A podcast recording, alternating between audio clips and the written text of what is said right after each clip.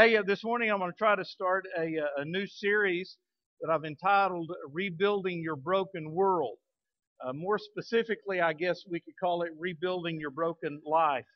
Uh, the world in which we live in is broken by sin. Okay? I'll say that again so you can kind of absorb that and say amen back. The world that we live in is broken by sin. Yeah? The world that is your life and my life is broken by all kinds of suffering and all kinds of weakness. Uh, and I am keenly aware of that today. Uh, all of us have broken pieces to our life. There's not a single person in this room today whose life has not been broken at one time or another. We are broken people. Uh, whether it's broken by, by sickness or by relationships or by sin of our own choosing, all of us have broken pieces to our life. But, but the good news is this God can fix it. Okay? I'm going to say that over and over and over again in my sermon because it's the very basis of what I'm talking about today. Whatever is broken in your life, God can fix. He specializes in broken lives. And today, if you'll let Him, He will fix your life. We're going to open our Bibles this morning to an Old Testament book called Ezra. And we're going to spend the next couple of weeks in this book learning from some of God's people long ago on how to rebuild our broken world. I'd like to start today by reading Ezra chapter 1, uh, verses 1 through 5. I, I, I thought that, uh, that by now, by 10:30 or 11, whatever time it is, the uh, the the words in my Bible wouldn't be so wavy. they were they were real wavy at nine o'clock, and and every day they're still kind of wavy right here. But uh, we're going to do our best. Okay, that's all I'm going to tell you this morning. We're going to do our best. Okay. This is going to be fun, all right? Now, in the first year of Cyrus, king of Persia, that the word of the Lord by the mouth of Jeremiah might be fulfilled, the Lord stirred up the spirit of Cyrus, king of Persia, so that he made a proclamation throughout all his kingdom and also put it in writing. And this is what it said Thus saith King Cyrus, king of Persia, all the kingdoms of the earth the Lord God of heaven has given me and he has commanded me to build him a house at Jerusalem, which is in Judah. Who is among you of all his people? May his God be with him, and let him go up to Jerusalem, which is in Judah, and build the house of the Lord, God of Israel. He is God, which is in Jerusalem. And whoever is left in any place where he dwells, let the men of his place help him with silver and gold, with goods and livestock, beside the freewill offerings for the house of God which is in Jerusalem. Then the hands of the fathers' houses of Judah and Benjamin, and the priests and the Levites, with all whose spirits God had moved, arose to go up and build the house of the Lord which is in Jerusalem. Shoo, we read it, all right? Now I want to pray, and specifically, I want to pray this morning for those of you who are here today whose lives are broken. Heavenly Father, I pray that you would speak to hearts and challenge lives. Lord, I know that there are many people in this room whose life has been broken. Uh, some of us have, have broken our own life because of bad choices that we've made and sins that we've committed. Others are here today, and by no choosing of their own, their life is in a hundred different pieces. Lord, I know that you love us, and I know that you have a plan for our life. And I know, dear Lord, that you can fix whatever is broken. And we ask that you begin mending broken lives today. In Jesus' name, amen. Now, if you would take your good fingers and uh, go from Ezra chapter 1 all the way through Nehemiah chapter 13, and you go home and read those passages today in these two chapters, you would read about one of the greatest revivals that has ever happened amongst any of God's people through any generation. It really looked like God's people were down and out. It looked like they were lost for good, no longer good for anything at all. But God had a plan. And let me tell you, God's plan is always a good plan. God had a plan to rebuild their broken world. Specifically, God was going to rebuild the city of Jerusalem, and the centerpiece in the city of Jerusalem, which was the temple of Almighty God. For 70 years or so, that city that was supposed to represent the name of God and the glory of God and the people of God as a witness to the nations was in utter ruin. The Babylonians had come, they had destroyed the city, they had broken down that city in just about every way you could possibly imagine. You see, after King David and his son King Solomon, the nation of Israel began spiraling downward. They begin to disintegrate spiritually and morally. And ultimately, Jerusalem and the temple was demolished, it was destroyed. And thousands of Jews were carried away into captivity as exiles in Babylon. Their world was broken in just about every way you can imagine. So, if you could possibly imagine this morning your world being shattered and broken, well, guess what? Their world was more shattered and more broken. Whatever possible thing you could imagine that would be the worst possible thing that could happen to you happened to them. They literally lost everything.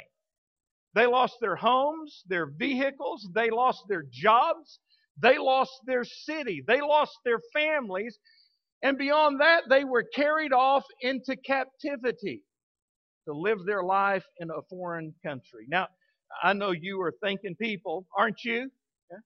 You're thinking folks, and you're already thinking to yourself and asking, well, weren't these God's chosen people? Yes, they were.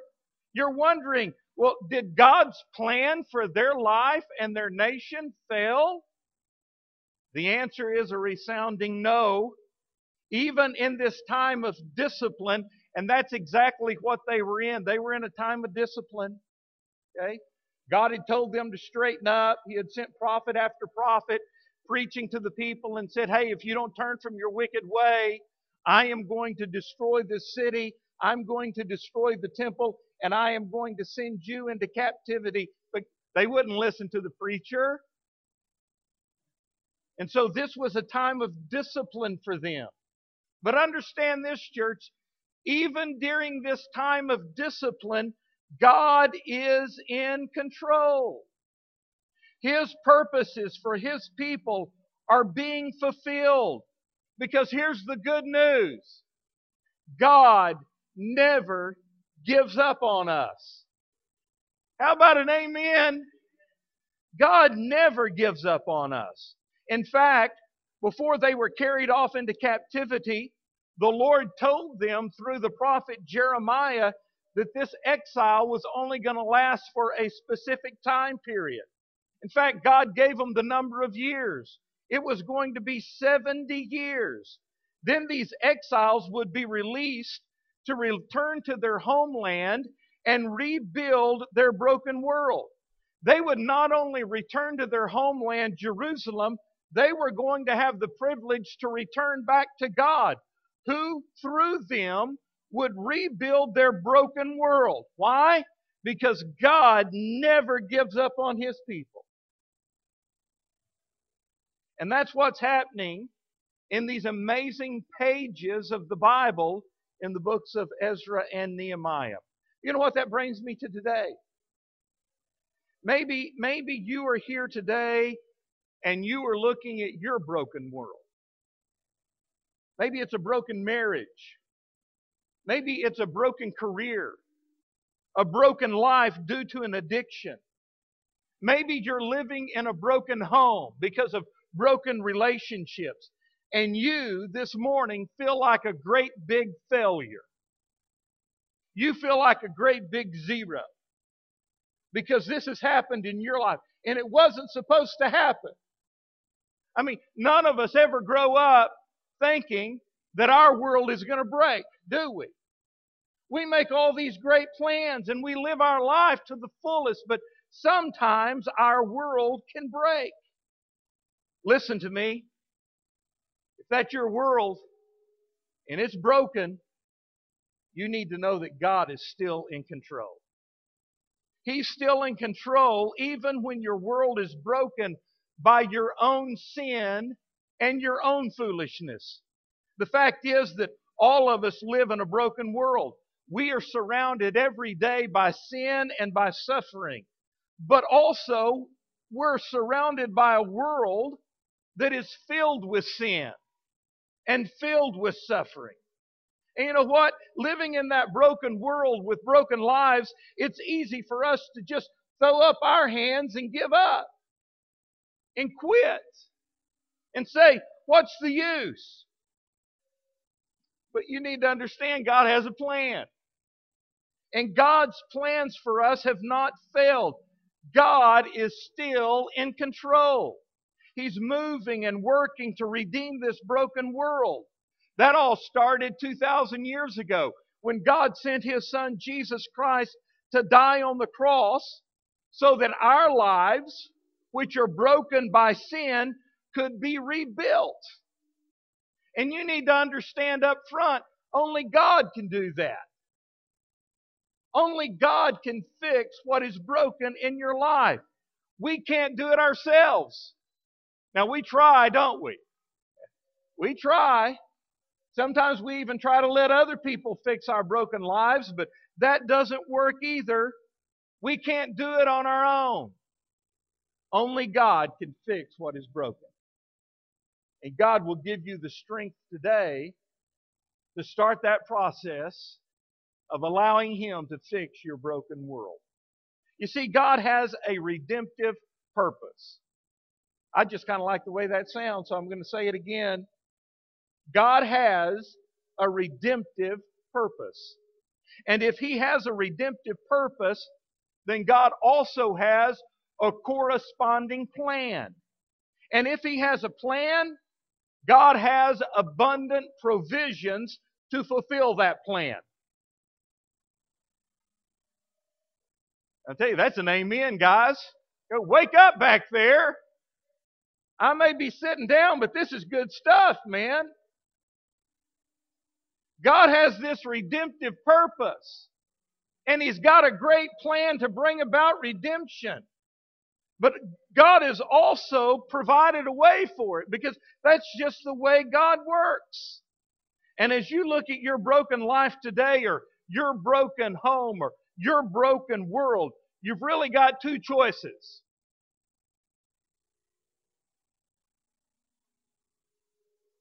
Either you can believe that somehow, some way, even though you can't see it, yet you still believe it in your heart, and you don't know how He's going to do it, but you know He can do it. Either you believe that God is still in control, in some way, somehow, He's going to fix your broken world. That's what faith is. Come on. Either you believe that, or you are forced to conclude that the circumstances in this world and in your life are just a sorry mess, randomly spiraling out of control with no reason, no meaning, and no purpose. But, I mean, you got to choose one of the two. You're saying, Preacher, I don't want to be forced into a decision today. Sorry. You know? You, you've got to make that one choice, one of the two. Either God can fix this mess, or nobody can fix this mess. God let you choose. Now, what I'm going to do this morning, just for a few minutes, is go back and, and relook at these, look again at these verses that I've read in Nehemiah chapter 1, and, and just show you how truly God is in control. Okay, because that's the point of the message God is in control.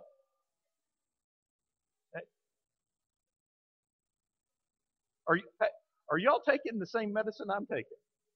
That's what I'm wondering. God is in control. And God can fix the mess that we've made of our life.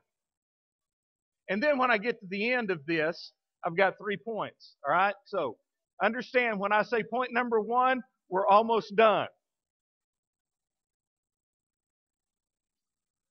Oh boy, y'all are tough today. Now, in order to understand what's happening here in Ezra chapter 1, you need a little history reminder, okay? The Babylonians had, had come over to Jerusalem and destroyed the city. They knocked down the walls, they destroyed the temple, and they carried the Jews into captivity. They carried them back over into Babylon. Now, that had happened a, a lot of years ago. And during that time, another kingdom had risen to power. It was the Persian kingdom. And the Persians came over and they whipped up on the Babylonians. And they took over the Babylonian kingdom. You know, that's no big deal for that to happen. It happens every Saturday in college football, you know. I mean, last week the Razorbacks got annihilated, you know. And then this this week on Saturday they came back and did the annihilating. I mean, you know, it just happens that way. Are y'all with me?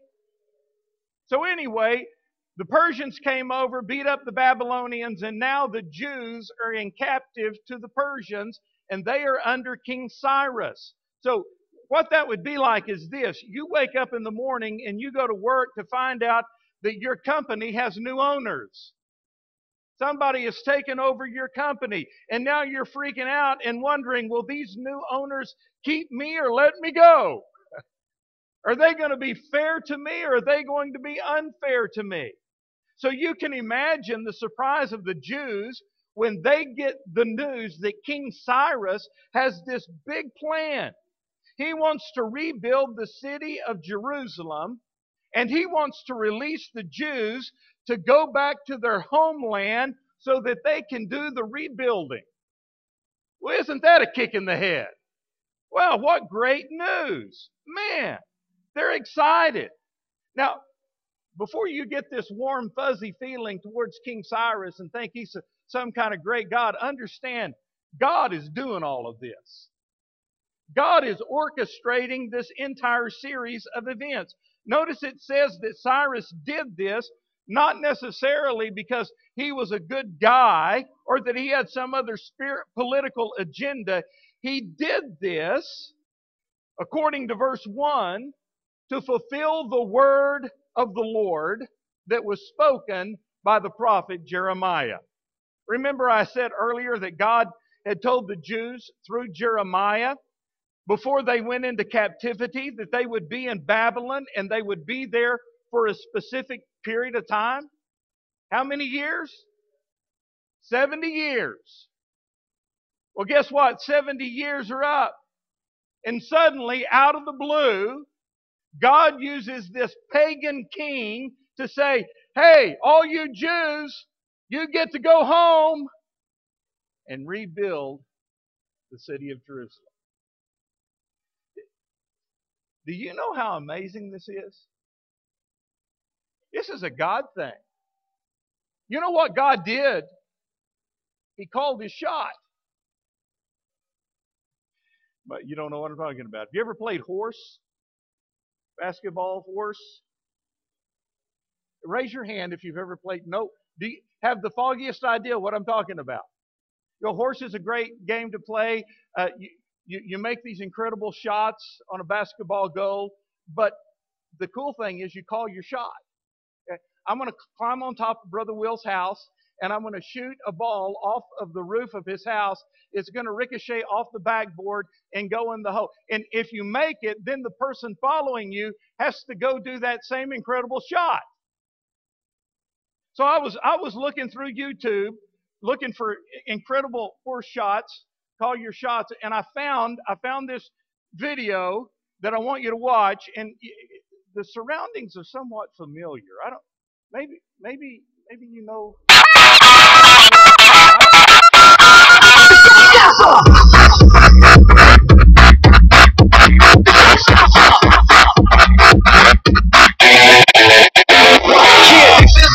came to get down, we came to claim the game in your town. You came to ride the high to this jump, baby. We came to guarantee the big cross. So if you want your people never want to die this. Now, Billy Rock and tell them about this. From the village to the diverse citizens. Wanna stop one shot, living like a kid again. So turn up the lights, they've been waiting all night for the. The showstopper. The showstopper. The big papa. You can't keep on, you can't keep on. The showstopper. The. The big papa. We gon' get it right, we gon' get it going. Just walk right through the door. So why gotta what I came here for, man? We bout to life and night with that man. Shot from the gun in the Can you believe that?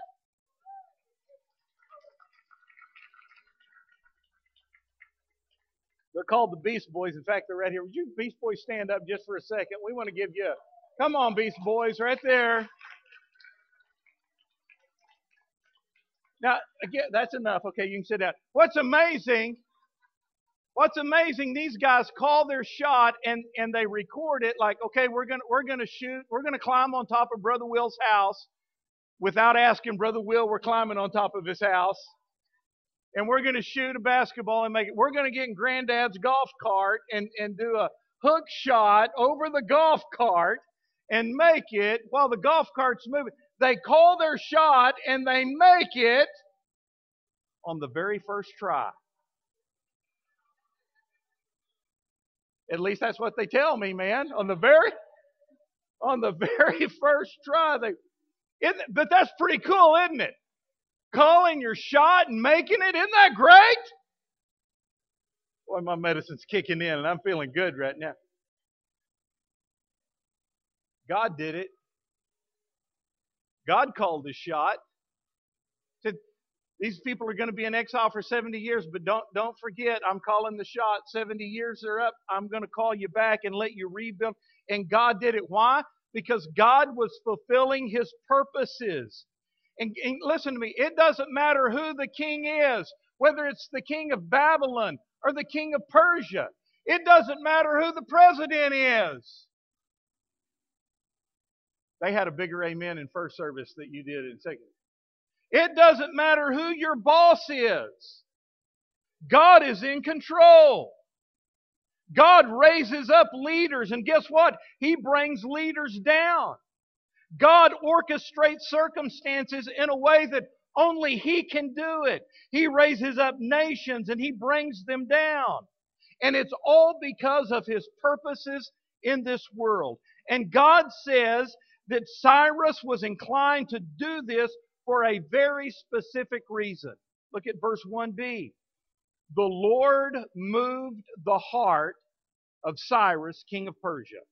That means that when God got ready for this to happen, he stirred the spirit of this pagan king to do this very extraordinary thing.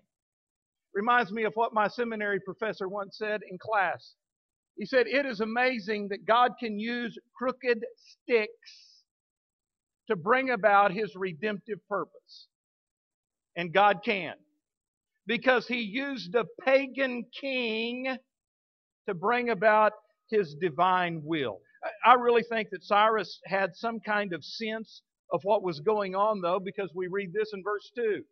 This is what Cyrus, king of Persia, says The Lord, the God of heaven, has given me all the kingdoms of the earth, and he has appointed me to build a temple for him at Jerusalem in Judah.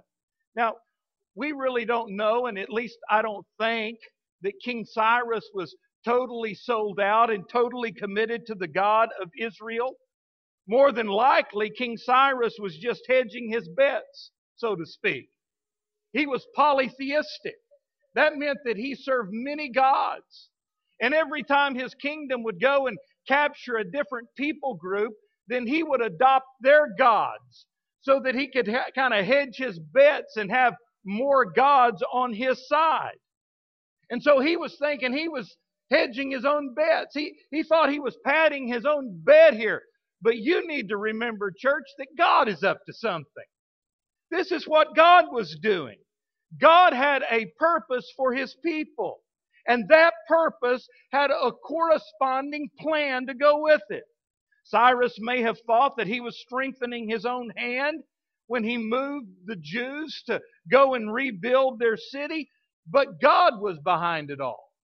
This is what God is doing.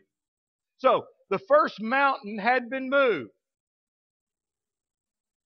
That kind of brings me back to your problem, your broken world. Because whatever is broken in your life looks like a mountain, doesn't it? And you don't think there's any way to get around that mountain. It's a big mountain that has messed up your life. That's what these Jews thought. The, the, the first mountain was removed. It was removed by God. The Jews can't rebuild the city unless they're freed from captivity. They, they don't think they're ever going to be set free, but lo and behold, they are. Cyrus does that. But now they had mountain number two in front of them. How are they going to rebuild their city and the temple? I mean, they have been in captivity for 70 years. They have no financial means to rebuild. Well, God's going to take care of that one too. God's purpose includes a plan and provision. Unexplainably, Cyrus makes this decree, verse 4 and the people of any place where the survivors may now be living are to provide him with silver and gold, with goods and livestock, with freewill offerings for the temple of God in Jerusalem.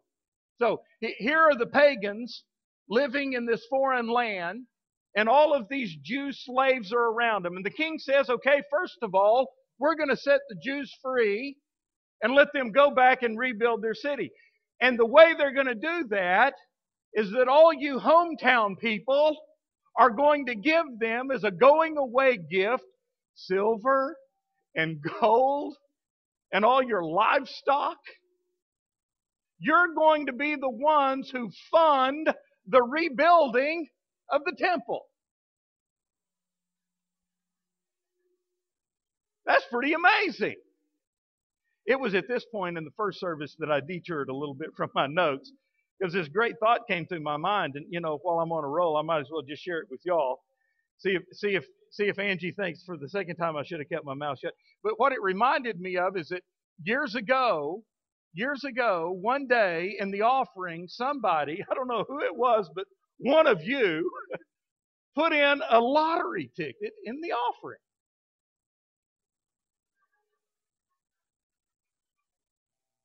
Have I ever told you this story?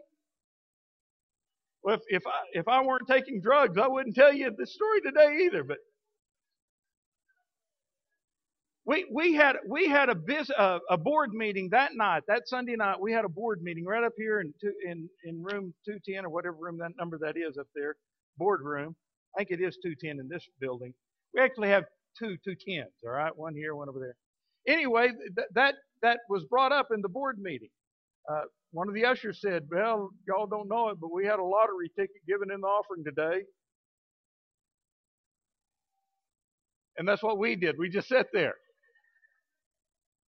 I looked over at Bob Butler, and Bob was acting like he didn't hear it. he can do that at times. You know, and the question was, okay, what, what's going to happen if this is a winner? Well, y'all know me. I'm I'm about as straight laced as straight laced can get, and uh, you know I don't I don't even believe in playing cards. Try that on for size, people. You know. So I'm thinking we're just going to tear the cotton picking thing up. Is what we're going to do.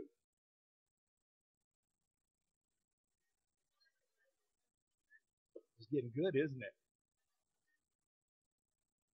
Don Yarbrough is still alive. Don Don's a great man wisdom. You know, I miss Don and Alice Yarbrough, don't you? Uh, just uh, a few days ago, their son Ricky donated to our church Alice's baby grand piano. We have that in the other room 210, okay, over in the other building. If you haven't seen it, go by and look. Beautiful baby grand piano.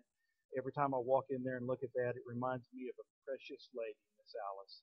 Don was up in the boardroom in, in that meeting, and and uh, this whole thing came up, and You know, everybody had a little opinion or two, and then finally Don spoke. When Don spoke, people listened. He said, My opinion, the devil's had it long enough.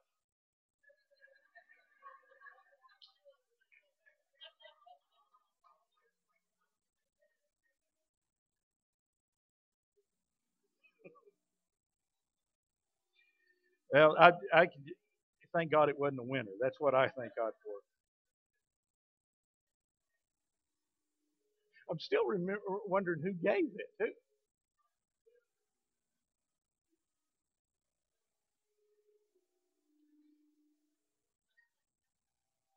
I'm thinking of a lot of other analogies right now, but I'm not going to.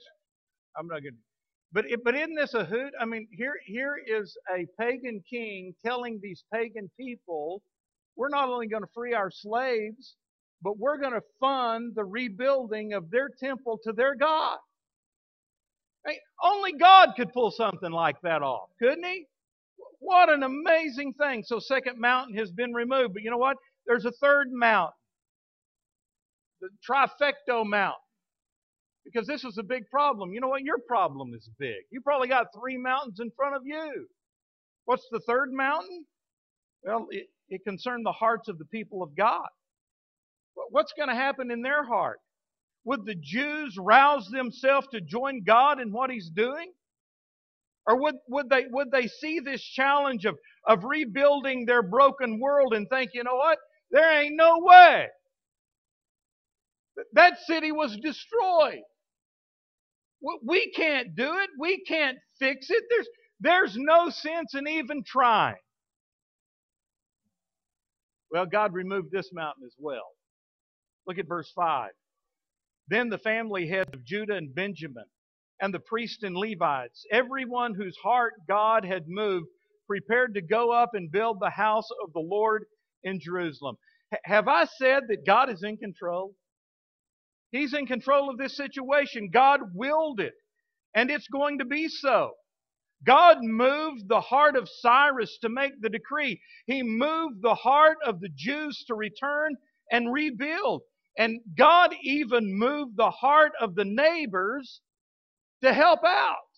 Verse 6 All their neighbors assisted them with articles of silver and gold, with livestock and with goods, and with valuable gifts in addition to all the free will offerings. You see, church, here's the point God always finishes what he starts. What he ordains, he sustains. Where God guides, God provides. Hey, God is amazing. So listen to me. God created this world for His purposes. God created your body and your life for His purposes. And this world that we live in is broken today because what was originally designed for the purposes of God have been stolen by Satan. The devil has ripped them off. He's the prince of the power of the air of this world. And this world is broken because of sin. And it's the devil that's behind it all. Your body was created by God for His purposes, but sin has hijacked what was designed for God's holy purposes. And our lives are broken because of it. But the Bible tells us God had a plan. And that plan included the cross of his son Jesus Christ. And what has been captured by the enemy has now been redeemed through the power of the blood of the resurrection of God's Son, Jesus Christ. And He did that to set you free from the grip of sin so that you can live the glorious purpose that He has created you for. That is amazing. So I say it again God is in control. God is in control. Let me remind you as I close of three ways God is in control. That means that we are Almost done. Number one, this is true in eternity. God is in control of eternity. From eternity to eternity, God rules and God reigns. God knows and God has control of everything. Psalm 90, verse 2. Before the mountains were born, or you were brought forth the earth, or you brought forth the earth and the world, from everlasting to everlasting, you are God. The Bible reveals to us a God who is all powerful, who is able to do everything that is consistent with his own nature. Listen, he is Almighty God. From beginning to end, throughout all eternity, he is in control. The Bible calls him El Shaddai, means he's in control. And he is. This is also true in history. Time and time again, generation after generation, age after age in history, the God who is eternally in control has exercised his control over history. Daniel chapter 4, verse 35. All the peoples of the earth are regarded as nothing. He, that is God, does as he pleases with the powers of heaven and the peoples of this earth. No one can hold back his hand or say to him, What have you done? Because he's God. and he can do anything he wants to do. Look at the word history. Spell it in your mind. You know what history is? It's his story. Spell it out. That's what it is. It's his story. What is true in eternity and what is true in history is also true, number three, for you personally. Romans 8 28. And we know that in all things God works for the good of those who love him, those who are the called according to his purpose. Notice that this is true for those who love God and those who are the called according to his purpose.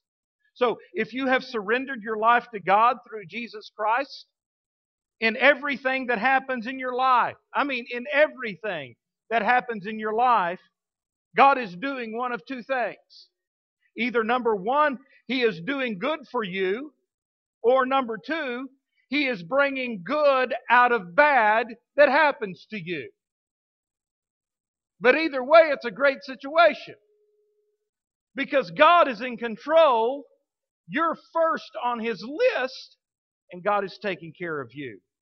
Now, you got to understand that all of this started when God, in verse number one, moved on the heart of a pagan king. Get this. God stirred the heart of a pagan king. Can God do that? You better believe He can. Because you know what? One time I was a pagan.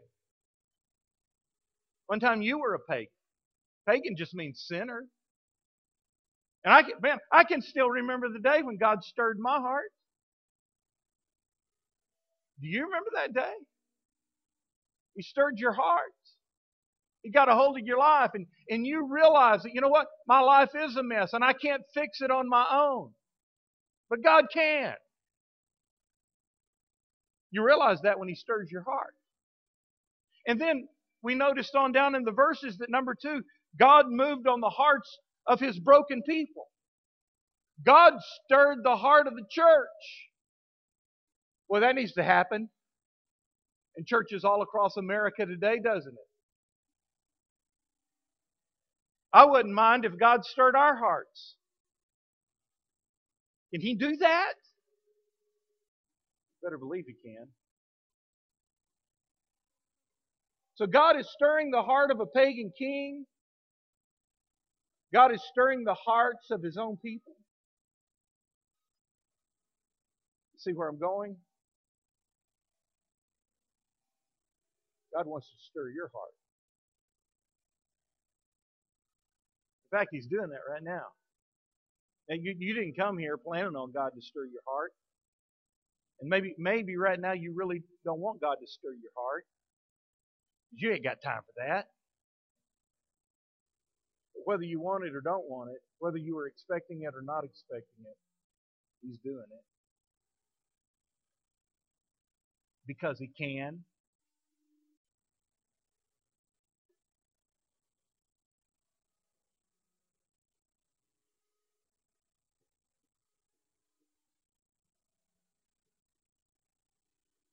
What the Bible says God does. He knocks on the door of our heart. God is not going to impose himself on you.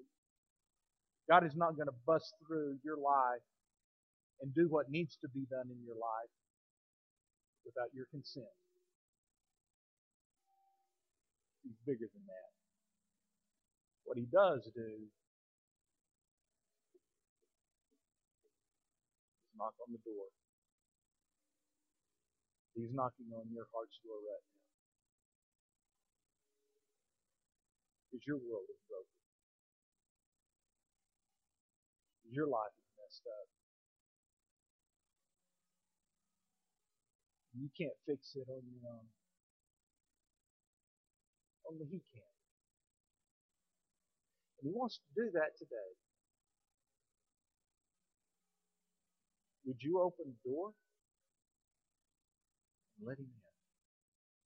Heavenly Father, I pray for my friends who are here today who whose world has been shattered. Lord, I know every one of us in this room have broken pieces of our life. And they're just kind of scattered all around us. Broken fragments. Some of these pieces got broke off when we were kids, teenagers, or young adults. Big chunks of our world got broke off when we entered into relationships or a marriage or a family. We're just standing here today and we're looking at all these broken pieces of our world. Now, some of them some of them are pieces of our own choosing because we have allowed ourselves to become addicted to stuff and to things that are destroying our world. But we see that today. We see all these busted pieces laying around us. And we know what the preacher said is true because we've tried to fix it on our own. And we can't. We've even allowed other people to try to fix it for us, and they can't. So, Lord, some, somehow, some way, would you get it through our minds this morning that the only way our worlds can be rebuilt is when we surrender our life to you and let you do the rebuilding. I pray during this time of prayer and this altar call today that many would come forward and ask for help in doing that, God. There are some of us in this room that have precious people in our life. Maybe it's a kid, maybe it's a relative, maybe it's a coworker. Their world is fractured. God is leading us to come and pray for them today and intercede for them. Lord, I pray that you'd help us to do this.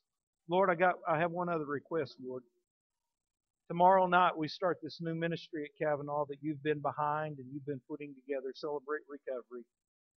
And really, Lord, you, you know and we know that that's what Celebrate Recovery is all about. It's about people finding the, the, the missing answer to their life's problem. It's you.